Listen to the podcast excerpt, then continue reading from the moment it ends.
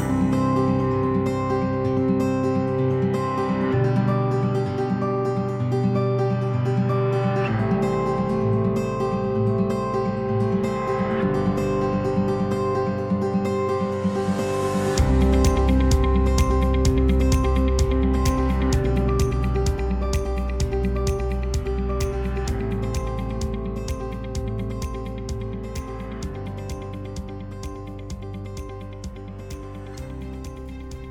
this is Jason. Thanks for listening to our weekly teaching podcast from our Sunday morning worship gathering. We're currently in a series on Hebrews. This is the uh, third week of it. We're going to be in Hebrews 5. Um, in the beginning of this series, we kind of like started going real fast and going through chapters real quick, hitting some highlights, and then about uh, at the end of this week, I go, you know what? We need to slow down a little bit and start really chewing on some of these these verses and some of these uh, things that the the pastor, the writer of Hebrews, is saying. And so what hap- what was going to be an eight week series, which I've already said in previous intros, end up being is going to be a full summer. And so we're we slowed down quite a bit. We were going through Hebrews five this week, but starting next week, we're going to be three weeks in Hebrews six, and then we're just we're just going to slow down. So, anyway, thanks for listening. We appreciate your listenership. If you'd like to know more about our church, Casper Alliance Church, you can check us out at casperchurch.com uh, if you'd like to find our app out there, go to your smart uh, device or your iPad, your phone, go to your app store, look for Casper Alliance Church, find the double C's, and you can download our app and connect with us there. Hey, have a great day. Thanks for listening. There's every now and again where I get uh, kind of nostalgic during church, and uh, I think about things and uh, just think about our life as a family and, and this is not a problem in this particular church. It's actually a beautiful thing.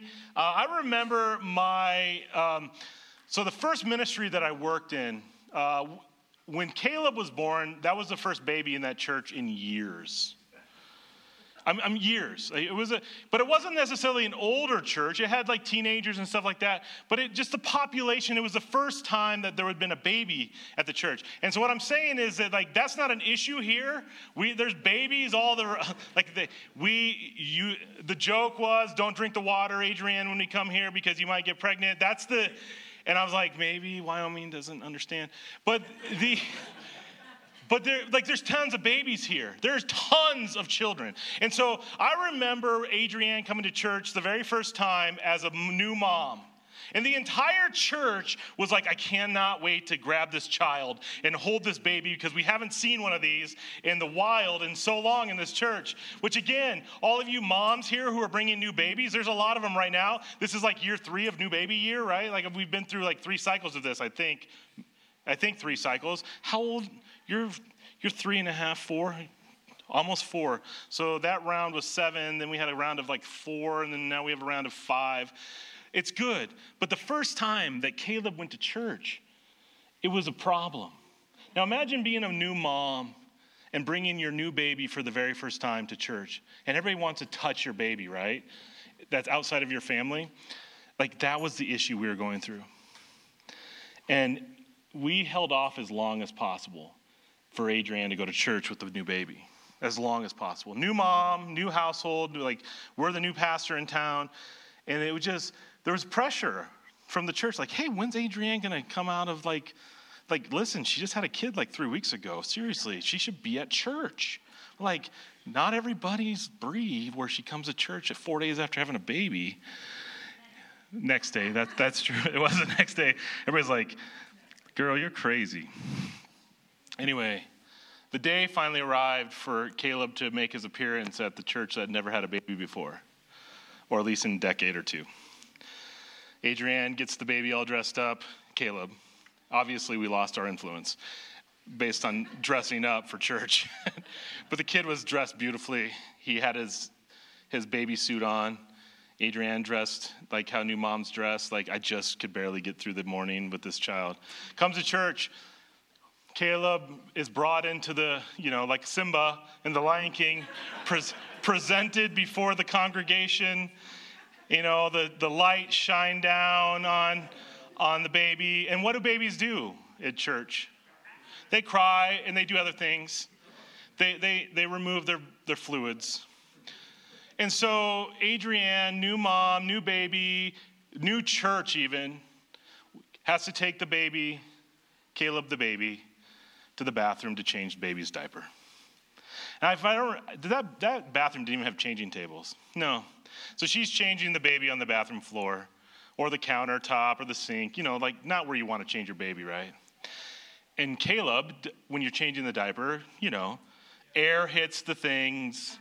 And the, and the baby, Caleb, decided it was time to go to the bathroom for the second time, number two, and shot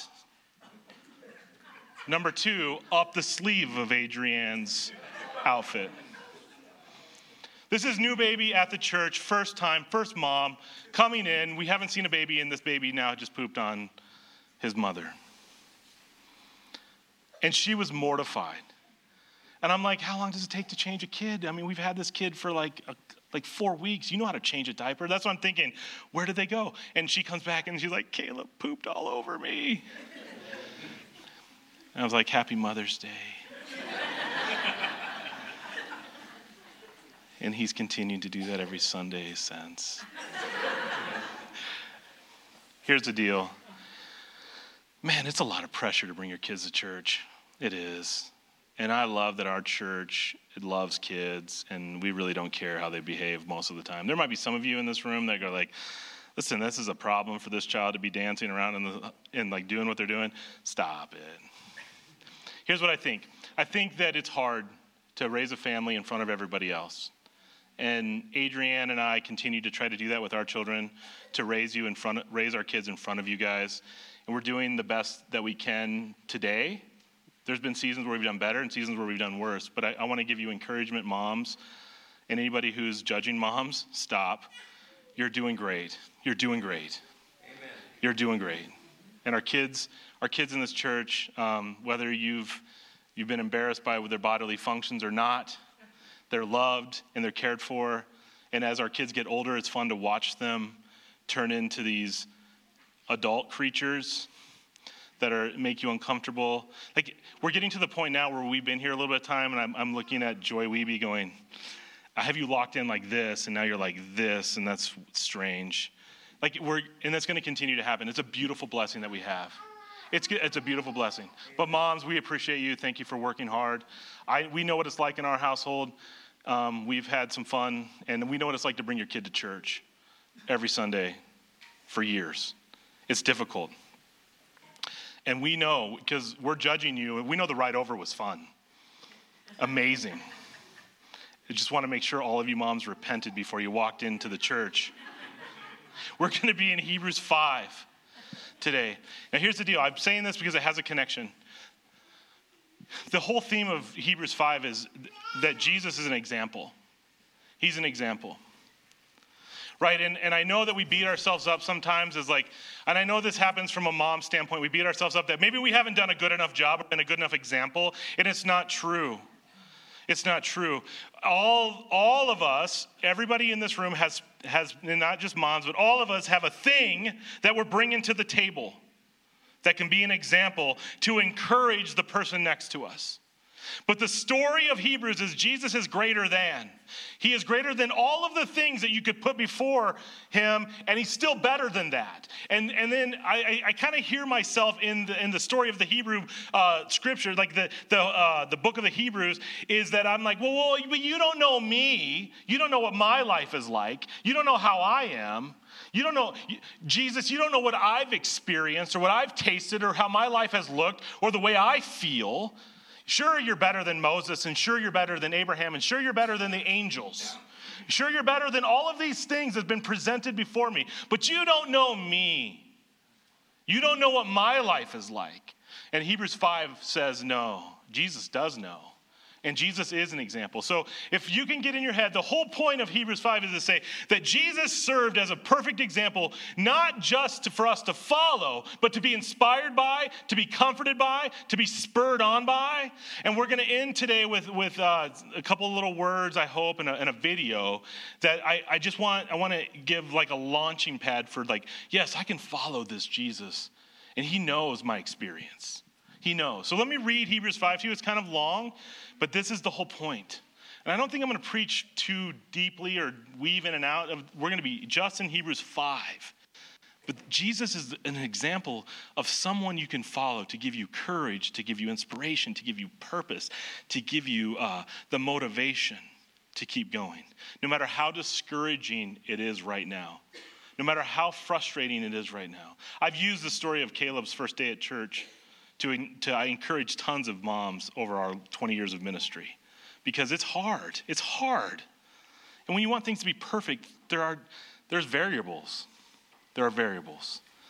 And, and at the end of the day, Jesus serves as the perfect example for us to continue to follow and walk through. Listen to this. I'm going to pick it up at the end of, of chapter 4. So then, since we have this high priest who has entered heaven, Jesus, the Son of God, let us hold firmly to what we believe. This high priest of ours understands our weaknesses, for he faced all of the same testings we do. Yet he did not sin. So let us come boldly to the throne of the great of our gracious God. There we will receive his mercy, and we will find grace to help us when we need it most. Every high priest is a man chosen to represent other people in their dealings with God. He presents their gifts to God and offers sacrifices for their sins. And he is able to deal gently with ignorant and wayward people because he himself is subject to the same weakness. That is why we must offer sacrifices for his own sin as well as theirs. And no one can come can become a high priest simply because he wants such an honor. He must be called by God for this work, just as Aaron was.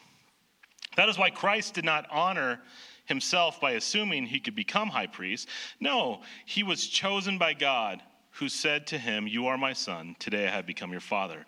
And in other passages, God said to him, You are a priest forever in the order of Melchizedek. While Jesus was here on earth, he offered prayers and pleadings with loud cries, cries and tears to the one who could rescue him from death. And God heard his prayers because of the deep reverence for God, because of his deep reverence for God. Even though Jesus was God's son, he learned obedience from the things he suffered. In this way, God qualified him as a perfect high priest, and he became the source of eternal salvation for all those who obey obey him. And God designated him to be high priest in the order of Melchizedek. There is much more we would like to say about this, but it is difficult to explain. You're like, thank you. Thank you for opening up this can of worms and then hitting the eject button, writer of Hebrews, especially since you are spiritually dull and don't seem to listen. Let me say that again. I'm not talking to you or at you, I'm just reading what has been written. There is much more we would like to say about this, but it's difficult to explain, especially since you are spiritually dull and don't seem to listen. Thanks for the encouragement, writer of Hebrews. You have been believers so long now that you ought to be teaching others. Instead, you need someone to teach you again the basic thing about God's word. You are like babies who need milk and cannot eat solid food. For someone who lives on milk is still an infant and doesn't know how to do what is right.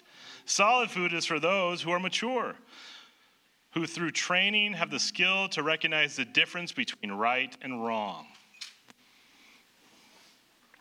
You know, the first few chapters of Hebrews are, are negative. They're just negatives, they're warnings, they're like, they're like uh, little check marks. They're like, hey, remember, remember, remember. And you're not quite good enough. And then, like, there's this tipping point that happens at the end of, of chapter four that's supposed to become encouraging for the rest of the chapter. And this is actually written in an encouraging way, even though our transliterated English versions of it make it seem not very encouraging. Like the writer saying you're dull like, that is not something that I would lead with or even end a conversation with. Hey, I'm telling you all this stuff, but I know you can't even take it in because you're dull. It doesn't, but there is there's a warning here. There's a warning here that that that is not supposed to be a discouragement, but an encouragement. It's this thing that's, that's supposed to begin to, to stir us up towards something, to begin to like begin to like push us in a way to go, wait a second, you said this thing about me. Is that true?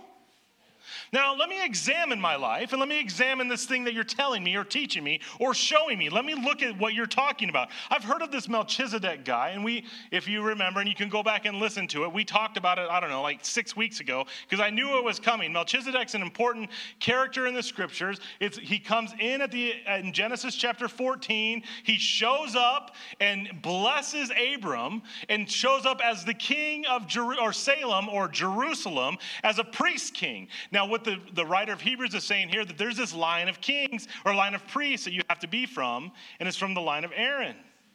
It's the Levites. But there's something different happening here with Jesus because Jesus is a priest. Now, remember, I've said this every week, and it's like kind of my new phrase if you're paying attention. The priest is supposed to give the people a taste of the divine, a taste of heaven. That's what a priest does. He's the, the intermediary. He's the, the, the, the person in the middle that, the, that shows the people who God is. That's why, as the New Testament unfolds, you, get, you begin to hear the language and, and read that we are the new priesthood, the priesthood of all believers. We are, have been invited into this, this effort to show what a priest does. Look at verse 1 of chapter 5. Every high priest is a man chosen to represent other people in their dealings with God. Your story of your dealings with God is something that you can share with someone else to give them a taste of who God is, to encourage them, to inspire them, to spur them on, to push them just a little bit, to present to them who this God is.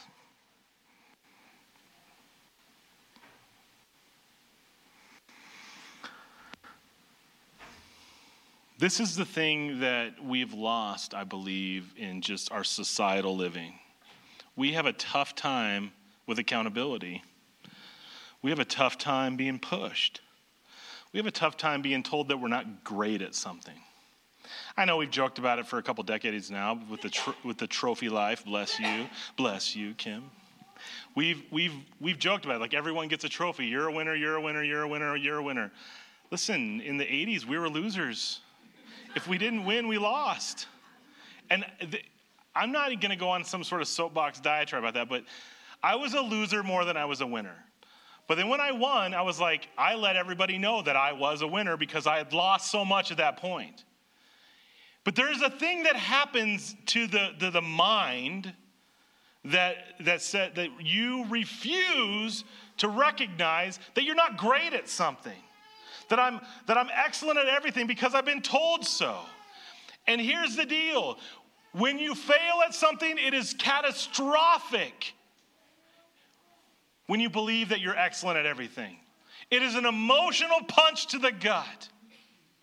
This is why the new mother thing is so interesting to me because you have no idea if you're good or bad. All you're doing is looking at everybody else and saying, I want to do it like this, or I want to do it like that, or I want to be like this, and this is the best way to do it. Look at their kids, they're amazing. Look at their kids, they're amazing. And I want to promise you that no one's good at anything.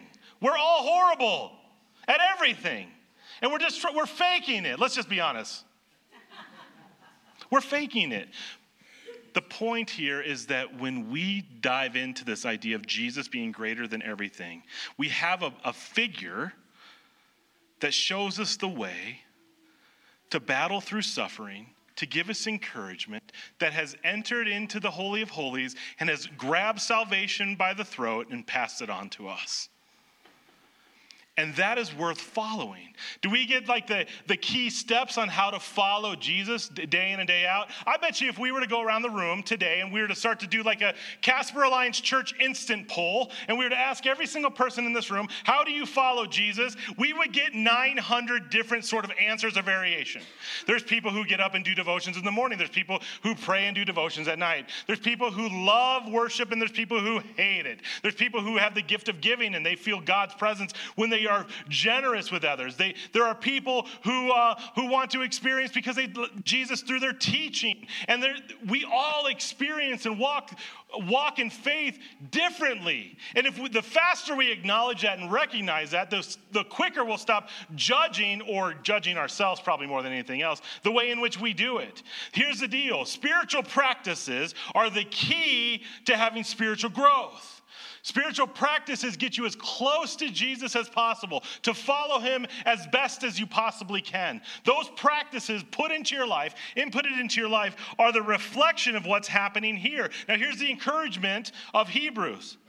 So it's claiming Jesus is this high priest king. He is in the order of Melchizedek. And if you were if you were a Hebrew or you were a Jew, this name Melchizedek, boom, it triggers something in your mind. And you had something in your head. And David invoked the, the order of Melchizedek and he danced before the Lord. We read that a few weeks ago. Go back and listen to it. And, and actually, Psalm 110, I think, is the most quoted psalm in the entire New Testament. Testament. And it's all about Melchizedek and the order of Melchizedek and what he brings to the table, but it's quoted all over the place. But here's the deal we recognize Jesus has entered the Holy of Holies. He's greater than, greater than, greater than. He does all these things. And we ask this question well, you don't know me. You don't know my life. You don't know what it's like to walk with the way I walk. You don't know what has happened to me. You don't know what, what these people did to me in my job. You don't know how the way my kid behaves at home. You don't know anything about me. And here's what the Hebrew writer says Whoa, whoa, whoa, whoa. While Jesus was here on earth, Verse 7 He offered prayers and pleadings with a loud cry and tears to the one who could rescue him from death. Take the word death, right? That's the end. Rescue him from death. Well, take this word, that's the end. There is nothing worse than on, on planet Earth than death. Maybe some of you would disagree, like, listen, I don't really want to be paralyzed. Well, we can argue about that. But the idea of death being separated, that's, this is the end. Death is the end. That it's, you're done. And so when the writers, the writer of Hebrews is putting this out, and he's saying he prayed with loud cries, he requested, he, he went to the Lord, he went to God asking him to rescue him from death. Put in your own blank. Rescue me from. Rescue me from. Rescue me from what, whatever that is. If death is the worst, there's a whole list before that. Rescue me from making poor choices. Rescue me from being mean. Rescue me from having a bad attitude. Rescue me from being negative in all my life. Rescue, re- Jesus gave an example of going before God the Father to say, I need rescued from this death. I want to be rescued from this. I don't want to experience this. Rescue me, Lord, please. Father, rescue me. You should follow that, an example with anything in your life. Rescue me from this pain. Rescue me from this annoying person. Rescue me from my children today. Mothers, you're like, please give me a break from all of this. Then what happened? Even though Jesus was God's son, he learned obedience from the things he suffered. He didn't learn obedience because he didn't have obedience. He learned what it meant on a deeper, more visceral level, not for obedience' sake, but to show and to encourage those who follow him. Luke explores this too, and um, at, at the end of like the second chapter, where it says Jesus grew in wisdom and stature. He explores this idea of like, what's going on, and, and when Jesus is eight-year-old version of Jesus, like is is he learning how to ride a bike? What's he What's he doing? He's, is he just fully formed? Like Jesus just shows up and he can write in calligraphy, cursive. He knows how to he knows how to build in Web3 or whatever that is. I mean, he knows everything. Like this, we have this picture of Jesus, right? That he's the Son of God, he is God, he's divine. True. But the experience that he walked and lived and had on, on earth is purposeful for us to say, I want to follow this because he grew in wisdom and stature. He grew in his ability to, to be fully fulfilled. It's a wild, wild mental game that I think we play. And a lot of, a lot of people out there try to dismiss who Jesus is by reading this. Well, if he wasn't obedient, what was going on here? No, no, he learned obedience so that he could live it out and we could follow. Nobody loves to follow somebody who doesn't have it all put together. I mean, let's be honest. We give, that's why we're doing so great, guys.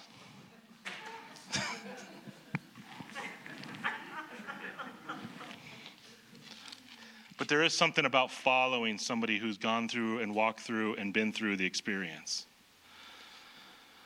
The human experience of being called to your death is tough.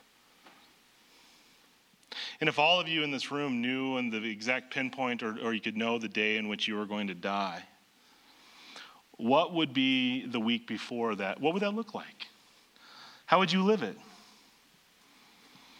And my first instinct is not Jesus oriented. It's like, let's go take out a massive loan and do something crazy. 500,000 on black. Like that's like that's my instinct.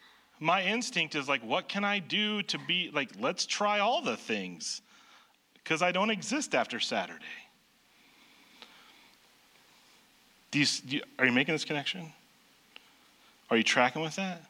Jesus knew when it was going to end, and his response was to seek the Lord Jesus knew his purpose, Jesus knew the plan.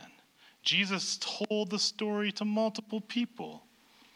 But still, that last week, he went before God and requested, cried out, longed for the suffering to be taken. My last week on earth, if I knew it was on next Saturday, doesn't look like that. Might look at yelling at Adrienne and complaining about, well, why this happen to me? This is about inspiring a forever movement of Jesus people. We say Jesus is greater than, Jesus is greater than, Jesus is greater than, but what about how does he respond to the stresses of the world? That's how he responded. I'm going to go before the Father. I'm going to cry out and I'm going to shed my tears, asking to be rescued from this thing that I know I have to do for the salvation of the world. This is why we can have confidence to enter into the Holy of Holies. This is why we have, have this persistent desire to pursue Jesus. This is why when we start to feel our hearts be a little hardened or a little desperate, di- different or a little uh, uh, indifferent, and we start to become a little rebellious, this is what we need to look to and say, no, no, no. Even though Jesus was going to go to the cross, even though he knew that he was, would come back, even though he, he had this behavior, this practice, this spiritual practice of going before the Father and saying, please rescue, please help, please Please sustain me in this.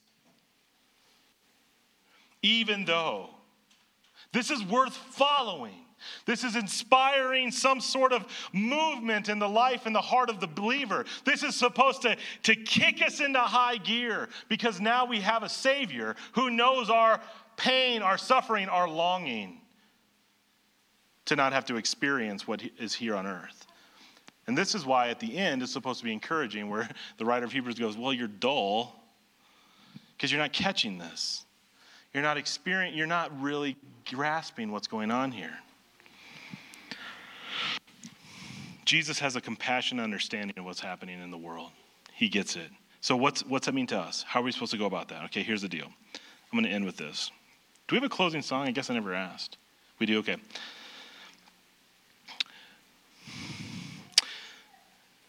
Verse 11, there's much more we'd like to say about this, but it's difficult to explain since you're spiritually dull and don't seem to listen. The writer of Hebrews is saying you have to pay attention to Jesus. He had the strength to overcome. If you follow him, you'll have the strength to overcome in your weakness. If you follow this Jesus, you'll have the strength to overcome in your weakness. Now, he prayed to have death removed, to fill in your weakness blank. What is your weakness? You need to know that. You need to know what it is. What's your weakness? What's the thing that says this is going to turn me rebellious if I continue to do this? This is actually drawing, pulling me away from God. We all have it. Let's just, like, let's be honest. Let's raise our hand and say, We've got this thing, and Lord, rescue me from it because it's turning my heart away from you. I'm becoming rebellious. So when we come to Jesus, he has already entered in. He's grabbed salvation by the throat and he's passed it on to his people and said, Take it and you can follow and live in the way in which I lived. You can echo all that I have done. You can go to the Father. You can invoke the Spirit of God and say, Help me in my weakness. You can read Matthew chapter 4 and watch him as he was tempted and do those very things. Those are spiritual practices. But if you come to him and ask him and follow him, you, your weakness will be revealed. But it doesn't even need to be revealed because you know it.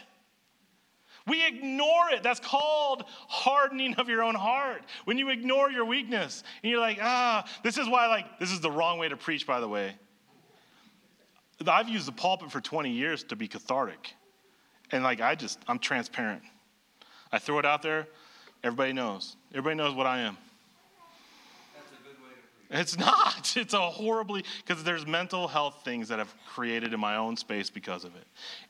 I just like, I'm always in my own head thinking if I, should I say that? Should I not say that? Should I say that? Should I not say that? I leaned over, anybody that's sitting on this side of the sanctuary saw me lean over during worship and say something to Adrienne, and we had a little conversation.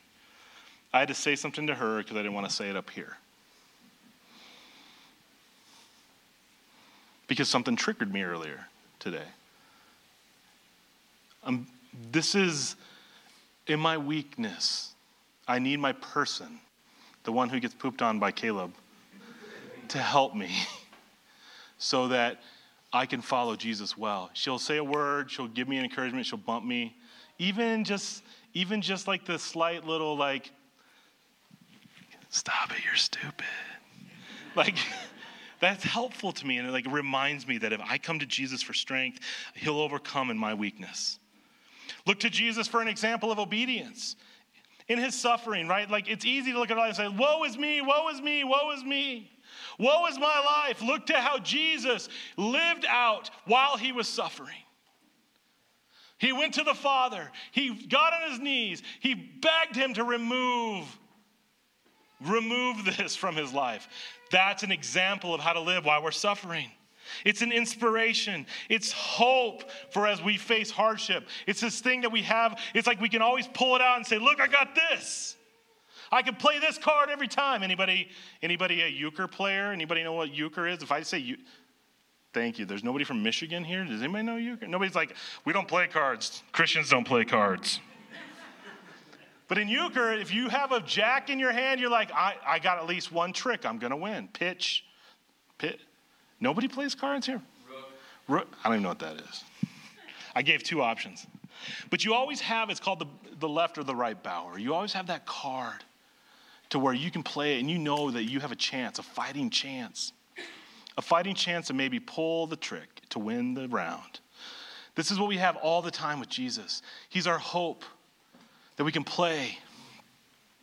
Here's the deal this is the spiritual practices that we need to have. We need to follow after Jesus and follow in obedience. His spiritual practices, identifying how he lived, the watch the way he these are disciplines. Jesus exercised spiritual disciplines. If you haven't done a discovery course yet here at Casper Alliance Church, you should because we talk about spiritual disciplines. It's the primary way in which people grow. It's how you get close to Jesus. You practice what Jesus practiced. You live the way Jesus lived and you will get close to him and you will inspire hope in your own life and you'll you'll fight through this discouragement and it gives you intention attention to God's important purposeful plans in your life. So you stop saying, "Oh, you don't know me," but you start to go, "Oh, you know me. You know me. You know who I am." You know what I need. You know how I can function today. You know the, the support and the encouragement. You know the person in my life that needs to come along and give me a bump on the back and say, You can do this. You need to be alert to what God is doing in your life, and you need to be alert to the enemy in your life. Because sometimes those two things you, of the hardened heart, can't decipher. You want to blame the bad things on God and the good things on yourself. Look at the work I did. Look at how we've done. Look at all the good things I've done. Okay, I'm going to end with this. This is, um, I'm super fascinated with this right now. Um, I'm going to show you some movie, a movie clip. It's a, it's a hybrid. It's between two movies. Um, I, this is, um, this is our earthly example. There's a handful of inspirational people in our history, life's history, like recent history, right? What, if you were to poll a lot of people, most people would say Winston Churchill is, is, is one of the most inspirational guys his speeches, his writings, all those different things inspired people, right? So they they like got after him. And in fact, this last week, uh, President Bush invoked Churchill and gave it to the Ukrainian president, said, You're the modern day Churchill. That means something, right? It means something because of history, because of what's happened. And people will invoke that or talk about that and be inspired by that. And I'm saying, I'm going to give you a real life example of what's happened, but this can happen in the person of Jesus Christ in our own lives. That when we, in, when we talk about Jesus' movement in our life, it, it should inspire not just us, but the people around us to this is how you can live and this is a better way to live with hope. But these two movies i love one's called the darkest hour and one called one's dunkirk um, and it's, it's the story of Dunkirk is an, an, incredible story. It's a true story of, of the, the removal of 300,000 plus troops back to the island. So taking them off the, uh, the Belgian French shore, or somewhere like there. And, and, and, and the, uh, like, civilian ships went across. Who's seen Dunkirk? Anybody seen Dunkirk, the movie? Great movie. I love, I'm enjoying it more and more every time I watch it. Go across the channel to bring back the British uh, army so that they can defend their country of invasion that's potentially going to come. So somebody did a brilliant, and so the movie The Darkest Hour is the story of Winston Churchill and moving up to where it, where it ends with the big speech that everybody knows, right? So somebody out there was brilliant and blended all that together for like a six minute video to capture. Now, what did it do? What did this thing do? The speech do? What did Winston Churchill? He inspired a nation, even in a great defeat, really, because they retreated. That's what's happening at Dunkirk. They're retreating off of, of uh, the Germans are coming. Let's get out of here because we're going to lose all of it. We're losing the entirety of it. And so we, we're losing the continent, is what they would say. And we're going to go back to our island.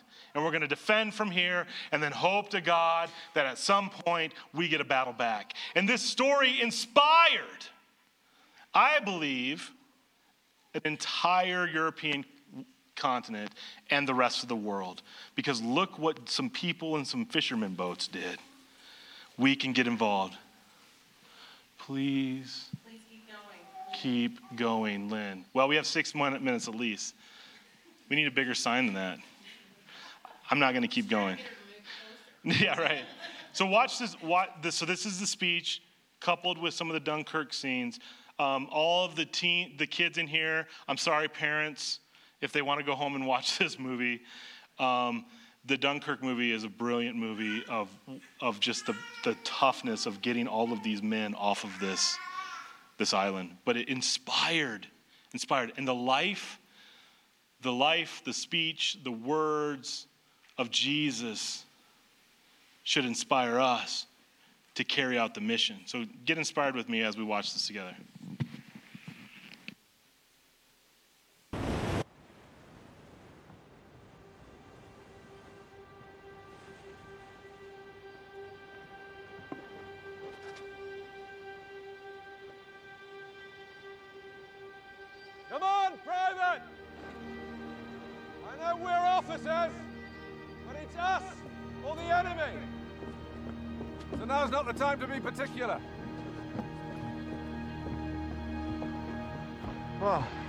Churchill got his 30,000. And then some. Almost 300,000. So far. So far? I'm staying. For the French.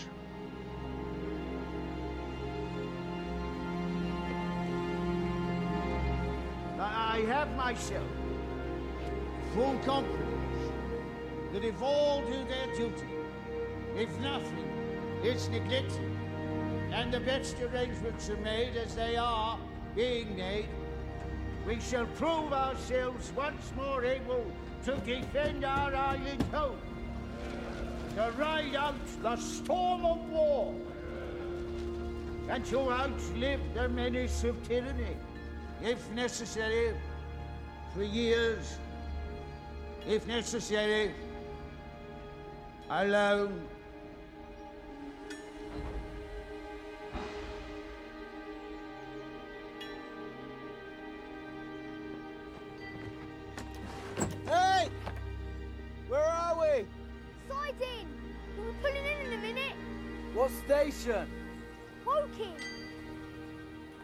them papers.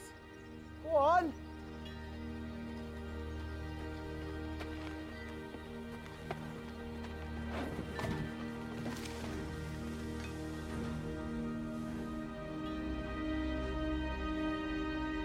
Can't bear it.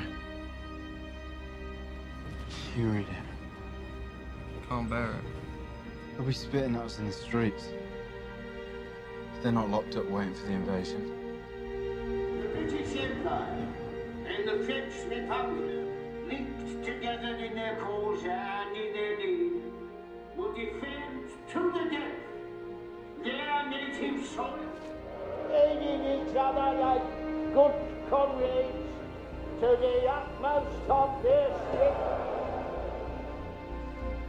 Even though large tracts of Europe and many old and famous states have, have fallen or may fall into the grip of the Gestapo and all the odious apparatus of the Nazi rule. We shall not flag or fail. Wars are not won by evacuations. Can't look. But there was a victory inside this deliverance which should be noted.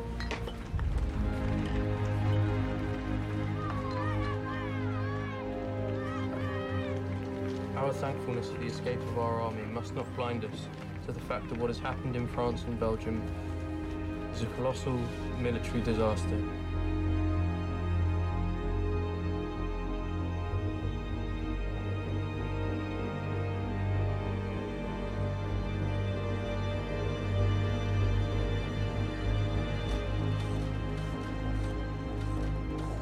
We must expect another blow to be struck almost immediately.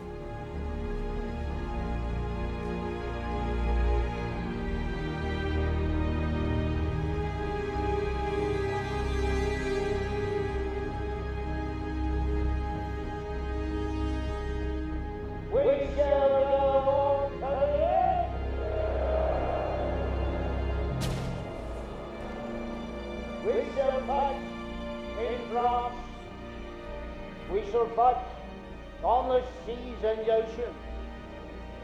We shall fight with, with growing confidence and growing strength in the air.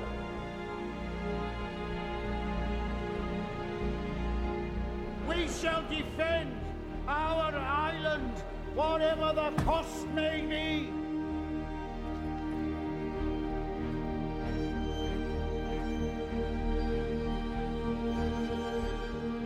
Shall defend our island whatever the cost may be. What? We shall defend our island whatever the cost may be. We shall fight on the beaches. We shall fight on the landing grounds. We shall fight in the fields and in the streets. We shall fight in the hills. We shall never surrender. And if this island were subjugated and starving, then our empire, beyond the sea, armed and guarded by the British fleet, would carry on the struggle until in God's good time, the new world, with all its power and might, steps forth to the rescue and the liberation of the old.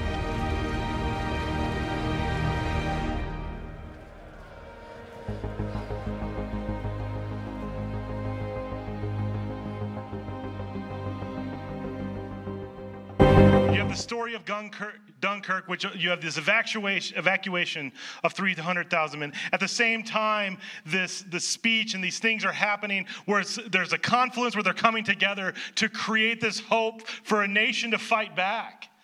Many times in our life, we take the cross and the cross alone, and we say we have salvation. We skip the confluence of events, the salvation of the cross, but the, the life and the way in which Jesus lived his practices. As those two streams come together, it gives us a, a hope and a way in which we can live. Not just wait to die, but to live. And this is what Hebrews is trying to teach us. No, no, no, you're dull. You're not listening. Sure, you've got salvation, and that's great, and we're grateful for it, and we're thankful for it. But there is way more. You need more than just milk. You need the meat. You need to ah, stop laughing. I said milk, not milk. You need the meat of spiritual food, the practices that Jesus practiced. So there's at the same time these things are happening, but we can't just ignore one or the other. It has to become part of our whole life so that we do approach with assurance and confidence the throne of grace. This is, we tend to do either or. Look at the way I live, or I got Jesus and I'm fine. And I want them to come together to inspire hope, to fight forward, to battle evil, to bring about good for the name of Christ, for the kingdom's sake. That's the purpose of the church. That's the purpose of the follower of Jesus. It's not to wait to die. It's not to be done. It's not just to, oh, let's, let's, just, let's just hold up. It's to cry each and every day, to practice each and every day, to wrestle down the rebellion in us and the rebellion in the world so that we can battle back and take back our freedom and life and to use the World War II illustration, our continent. This was given to us to subdue and to produce good here. Jesus died for it, your soul and creation. Let his life be an example to inspire, and his death and resurrection be the hope that we can cling to day after day after day that gives us life forever and ever. That's encouraging.